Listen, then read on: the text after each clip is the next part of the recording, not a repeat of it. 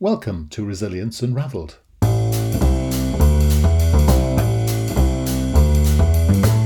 Hi, everybody, and welcome to Resilience Unraveled, a podcast that examines all aspects of personal and organisational resilience. A huge, all encompassing subject that covers the ability to thrive in life by harnessing your cognitive, emotional, physiological, and contextual abilities. I share stories from people who have thrived despite remarkable obstacles, as well as highly successful practitioners and experts across a range of topics. And this podcast introduces their amazing stories and expertise, as well as my own reflections, perspectives, strategies, and tips, which come from my own synthesis of themes and trends from wider learning. You can go to qedod.com forward slash extras to access offers, tools, and resources, including free articles and ebooks. For those of you that would be interested in supporting our work and contributing more proactively, you can find our new Patreon page at patreon.com. Then search for Resilience Space Unraveled. So, let's get started. Enjoy the show. Hey, and welcome back to Resilience Unraveled. And uh, today I'm talking to Laura Purdy, who um, is sitting resplendent in front of me. From from imagining, I'm imagining given her profile as something about being America's MD. I'm, I'm imagining, I mean, are you from America? I am from America, yes. So tell me where in the world you are. So I am from, and I am currently sitting in Nashville, Tennessee, Music City. Wow. Do I need to sing you some um, old green bluegrass or whatever it is, or twang my guitar oh, to make you feel at home? Please do. I, I would love to hear that. Just take it away. Right. That's what you call calling someone's bluff. Normally, people run shrieking to the hills when I offer any sort of musical interlude. well, it's a delight to talk to you today. So, tell us a little bit about yourself, Laura. Oh goodness. Well, where to start? So I guess I could lead with, you know, America's Doctor. Why? Why? Why do I say that? But um, so I, my name is Laura Purdy. I am from. Uh, I'm actually technically from Southern Kentucky, and grew up in Kentucky and Indiana here in the US. And then I joined the United States Army. I was in the military for 15 years and did my medical school and residency in my first seven years of practice there in the US Army. And then after that, I left the military and started doing quite a bit of telehealth, actually. So I'm very excited and heavily involved in telemedicine or digital medicine, as we say a little bit more now. I'm licensed in all 50 states, which is pretty rare, actually. Yeah. It's, it's not commonly seen uh, here in the US. And so I have patients and have worked with small businesses, entrepreneurs, and companies all across the country. I have connections um, from east to west, north to south. And so that is where America's Doctor comes from because I I have and can treat people all across the country. Um, I have four kids that are all under the age of nine. So it's very busy, very busy household. And so I also get it from a working mom perspective. Um, and so I like to provide a lot of support to, to women and people in that situation as well. And, and uh, that brings me to here I am talking to you today. And you, and you, are you an entrepreneur as well? You talked about uh, contact being with entrepreneurs. Is that is that a thing you're into as well? Yes. So I have been involved in the creation of several uh, companies. I have two clinics, two small businesses here in the Nashville area that I own and run. And I also have been heavily involved in the telehealth startup realm um, as a as a co-founder and also just as a senior advisor and executive to companies that are wanting to get off the ground in the digital health arena. Right. Interesting. So let's let's unpack a few of those things if you don't mind. Where where can I ask whereabouts you were serving in your uh, army? Certainly. Stint.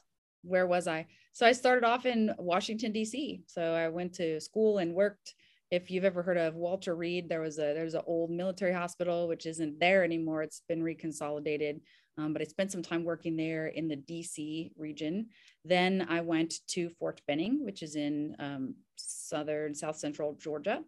And then I went to Fort Bragg, which is in um, central North Carolina.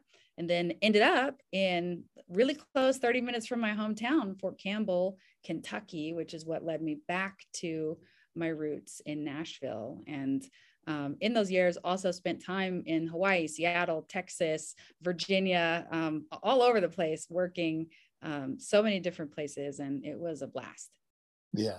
And so I'm guessing if you're with the military, you're dealing with an awful lot of, I mean, there'll be women, obviously, but with an awful lot of men. Um, but um, I mean, what, what are the te- most common ailments you're dealing with? Ooh, yeah. So you're right. So so in the in the army, you have a couple of ways that you can practice as a physician. There are clinics where you're actually handling spouses and children, and you don't do a lot of soldier care at all, and retirees, oh. veterans. So I did a little bit of that, and it was exactly like what you would think in the general population. Yeah. I did spend uh, a couple of years working as a unit physician and then i also worked a hospitalist job so i was doing inpatient as opposed to outpatient. And that was almost exclusively soldiers or retirees. And so a lot of what we would see uh, musculoskeletal injuries or by and large vastly the, the largest um, thing whether that be back injuries leg injuries um, something called rhabdomyolysis in the hospital which is basically where you work out too much and and, and hurt yourself. Um, or heat injuries was a big thing as well. And then after that, it was mental health, behavioral health. There's a tremendous amount of that, along with head injuries. You know, we would see a lot of the like blast injuries, still seeing war injuries, but behavioral health was definitely second um, behind the the musculoskeletal. Yes, I was going to ask you about the rise in mental health. So I was I was intrigued that you actually said it yourself. Um, so so what so obviously the, the, there's there's the PTSD and the trauma stuff. Is is there another type of mental health that you were frequently dealing with? I think the the most common thing that we would see would be uh, adjustment disorder and basic depression and anxiety. People in the military, which actually really ties into the name of your podcast, right? Resiliency, mm. resiliency constantly being moved around, relocated, separated from family, separated from friends, having new jobs every two to three years with high expectations of performance, uh, the physical challenges of having to wake up early, stay up late, go in on weekends, working holidays, the uncertainty of taking time off. I mean, the military is a very stressful lifestyle.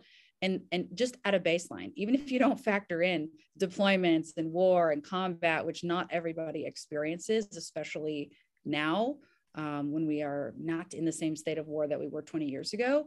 Uh, even just at a baseline, the military lifestyle is very demanding. And so adjustment disorders, depression, and anxiety are, are, um, are much more prevalent than. So um, that's interesting. So uh, there's a theme in business, for example. You talk a lot about ch- the change mindset, which is linking resilience and change together. And um, and often people point to the army and say, actually, people are much more capable of dealing with adjustment because their la- level of ambiguity, the level of constant changes is more natural and or, or more frequent.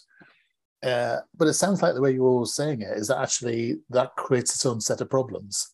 Um, I just wonder if constant frequent movement actually creates higher adjustment disorder or actually uh, helps with um, your ability to deal with change.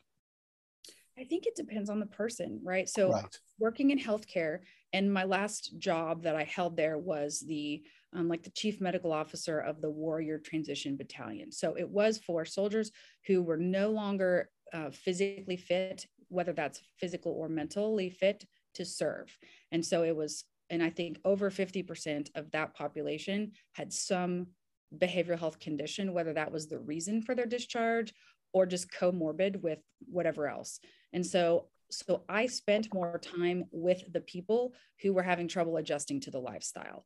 There is a whole force out there of people who are exceeding and excelling and doing yeah. well with that high op- operational tempo is what we say like a high op tempo and there's a whole subset of people out there who love that but i spent a lot of time working with the people who did have trouble adjusting and maybe it just it wasn't a good fit for the lifestyle and, and you know what i'm going to say don't you is, can you put your finger on the thing that makes the difference and is it as simple as resiliency? mindset well no not resiliency but but mindset is that uh, well resiliency is part of it um, Is it as simple as that? Is it simple as um, the? I'm hoping you're going to say yes, because I mean, otherwise I'm going to just throw myself off through out the window. I uh, yes, I mean, so it so in the army they actually do have resiliency training.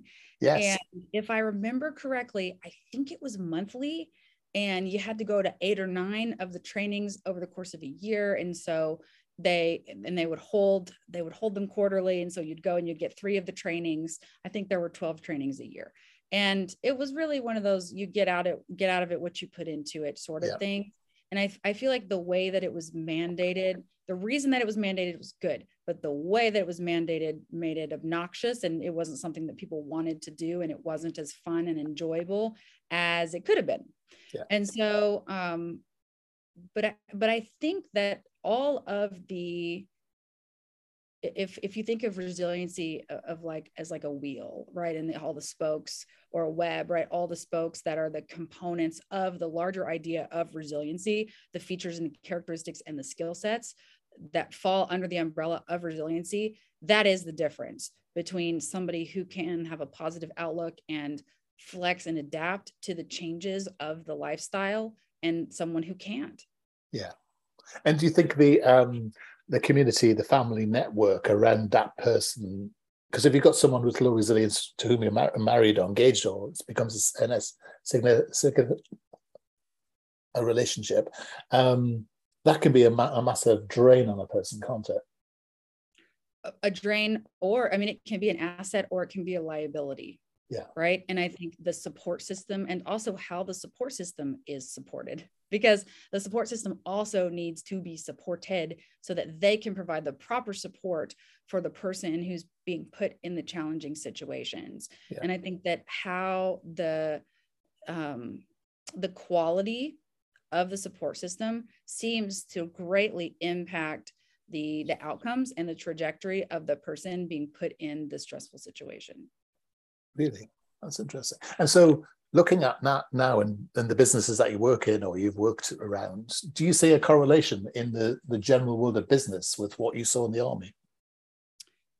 Yes more so than what i thought i would. Um, okay. every single day i come across circumstances where I find myself reflecting back to either people that I knew or positions that I had or decisions that I needed to make or life lessons or the values um, in the military. I find myself reflecting back to that quite frequently. And I would say that the military experience, m- my experience, because everyone's experience is different. Yeah. The experience, the set of experiences that I got to have has tremendously positively impacted um, everything that I do occupationally. So you came out obviously after the period of time where you came out. Was that planned, or did you come out earlier or later, or was that your tour, or how did that work? So I had a total of 14 years, and again, my decisions, you know, is, based off of my unique set of experiences. So I, I went to medical school, which was four years, and then I went to residency, which was for three years. And I knew pretty quickly that I would not be staying in until the end of my contract because the, the military uh, decided that the best circumstance for me and my husband as we got married was for us to be stationed apart for three years and i had a i had a baby during that time so i was a single parent for nine months and a single pregnant you know geographically single yeah. mother, geographically single doctor in training uh, with preeclampsia if you know anything about that I do. Um, for nine months. So that's a year and a half right of the first three years of our marriage uh, with a hugely discrepant right? Because it was a different experience for my husband than sure. it was for me. So we even had different experiences in the same family in the military. And when the Army decided that the best thing for us was for us to be separated for the first three years of our marriage geographically, and they did have the option, the option was there to put us together. Then I decided immediately that the best thing for the Army would also be for me to get out as soon as my contract uh, was ended and there was nothing they could have done to change my mind after that that that sure. was that was the deal breaker for me even though it took uh you know, eight years to get to the end of that contract, the decision was made. And that's some that is a form of stamina to grit your teeth and just say, I'm getting out. Uh, and it's that thing about having that goal in your head, isn't it? That that, that meaning that I'm leaving. But uh, the thing is, doctors are slightly more um, calibrated to um, carry out their tasks than maybe some aspects of people of the the, you're not going to deliberately go out and do a bad operation or you know deliberately um, misdescribe because you're, you're fed up and you're leaving. So that's quite a safe bet for for doctors to finish that. But that's quite impressive that you've made the decision. It takes you eight years to get out. That is that's grit. It was hard. Uh, you know and, and i don't I, I won't i won't lie to you and tell you that i did a great job that i was the most professional person the entire time it definitely took me a few years to arrive at the point where I wasn't bitter or angry or, or passive aggressive. And I had to get to the point where I could make some mature decisions that I was going to make the best of it. And then I was going to choose to get as much out of it as I could. Yeah. Um, and I definitely had a 2,500 day countdown on my phone that I was yes. counting down every single day. Yes but uh, we did it. We did. I, I never thought it was going to end, but we we did it. But but you've used the number one strategy that resilient people use, which is making a conscious choice about something. Yes. So you know that's it. So you come out, um, you throw the uniform away. You, you um, and, and no doubt you go and get something something garish down in the shop, so you can wear something that's not green or whatever it is. Um, and then how do you make a decision? Because often a lot of people that come out of a, an occupation like the military or, you know, or you know, have achieved something like um, an Olympian or something like that, they, often, they often have this thing about, well, what do I do next? Where, where do I want my life to go? How did you make those sorts of decisions? Well, I think uh, for me, I started with the in state and then a backwards plan. I said, I don't want to be pulling hospital shifts all the time anymore. I don't want to go to an urgent care and I don't want to work for an institution ever again if I can avoid it. Um, whether that be a large health system or an insurance plan, because I might as well just stay in the army if I yeah. want to be institutionalized. And um, and that was just not for me. And so so I started with that and then worked backwards. And that was how I arrived at telemedicine, digital health, entrepreneurship, because those were all the things that I felt would be components of a lifestyle and a career that I could create that would keep me out of all of those yeah. end goals, right? So, um, so what you're saying there yeah. is really important. So people don't understand is that there's a there's a big theory around goal setting that you have to know what you want, but it's equally legitimate and sometimes more powerful to know what you don't want. It's it's a real motivator, isn't it, to guide decisions by knowing exactly where you do not want to be. And people don't understand that from time to time, do they? It, it creates all sorts of problems between goal oriented and non goal oriented people. yes. Yeah. Absolutely. Yes. Yeah. And it's that thing about, like, you know, if you're running a business, there's a difference between we want to go and achieve this versus I don't want to be bust.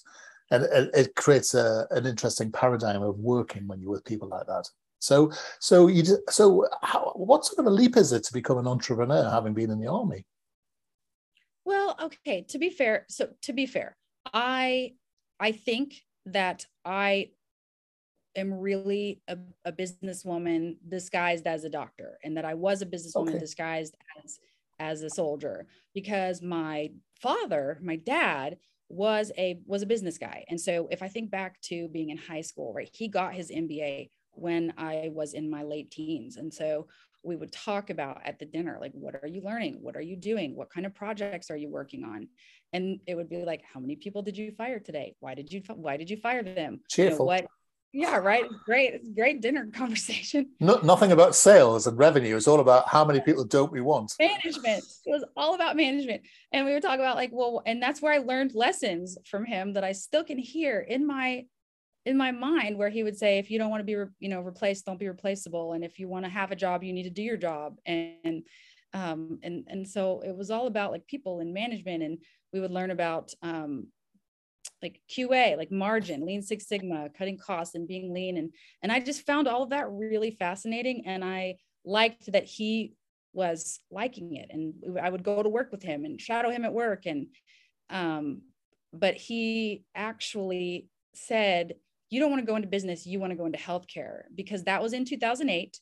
and 2000, you know, 2006, yeah. 7, and 8. And you remember yeah. what was happening in yeah. 2008.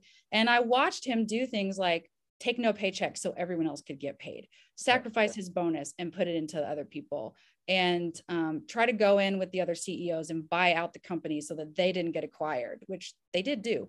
And then he died in 2008. It was horrible timing. Oh, um, but I got to see all of that. And I just found it really fascinating. And I also um, was intrigued by it, but he said, don't go into business, go into healthcare.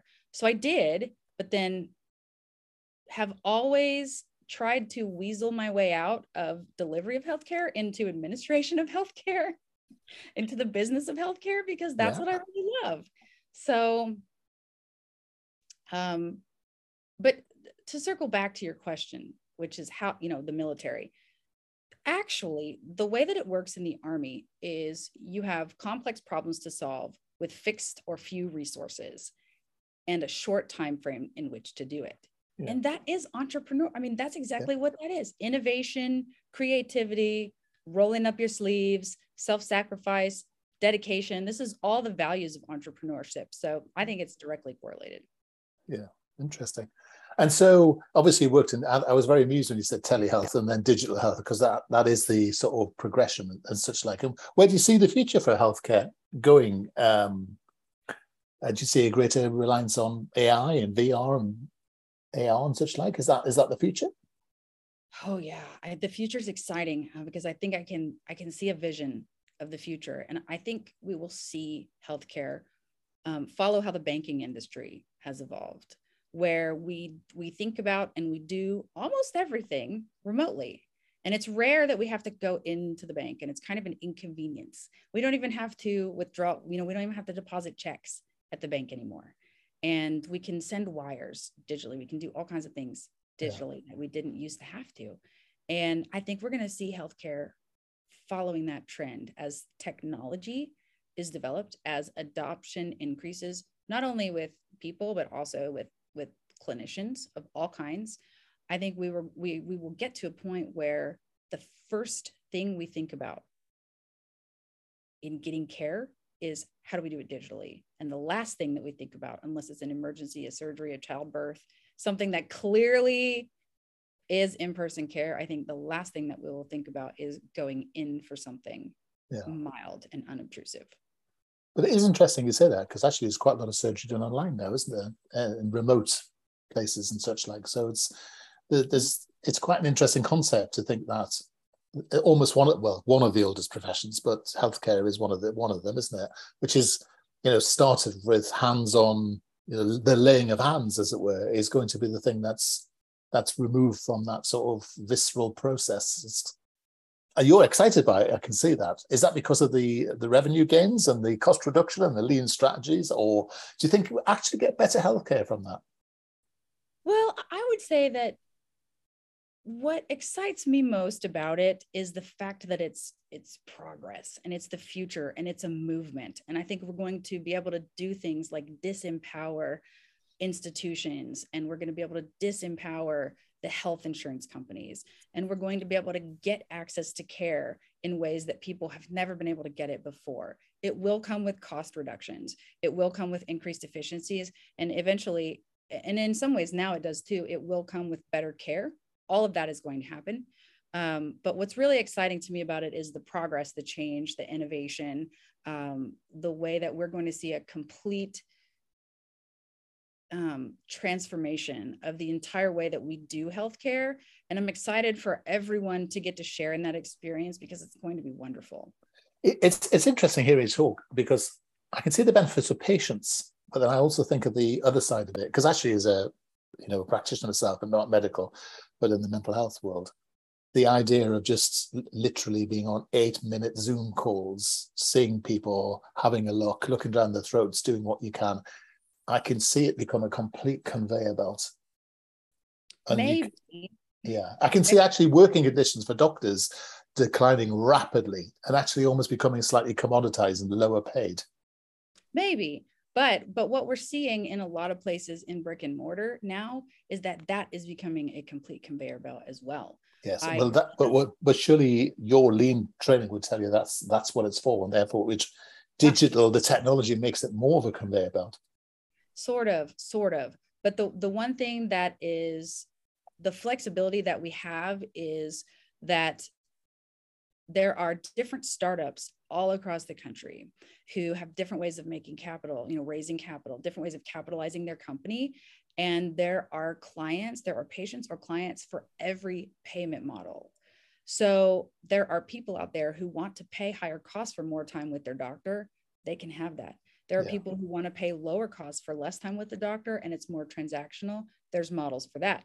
There are insurance based models, and the insurance companies will require you to have a 30 minute video video visit which is great if that's what you're if that's what you're going to do you know so so i think what it's going to do is diversify yeah.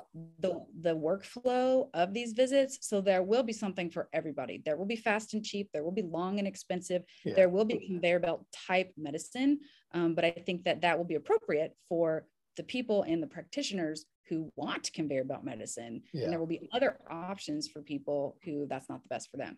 You can see a great world of preventative medicine as well because actually things like better digital screening of and you know checkups and such like you can see that being um, better handled. I mean, some things you have, physically have to press things against plates, I suppose, but you know, there, there's a lot of stuff that you can do in preventative world.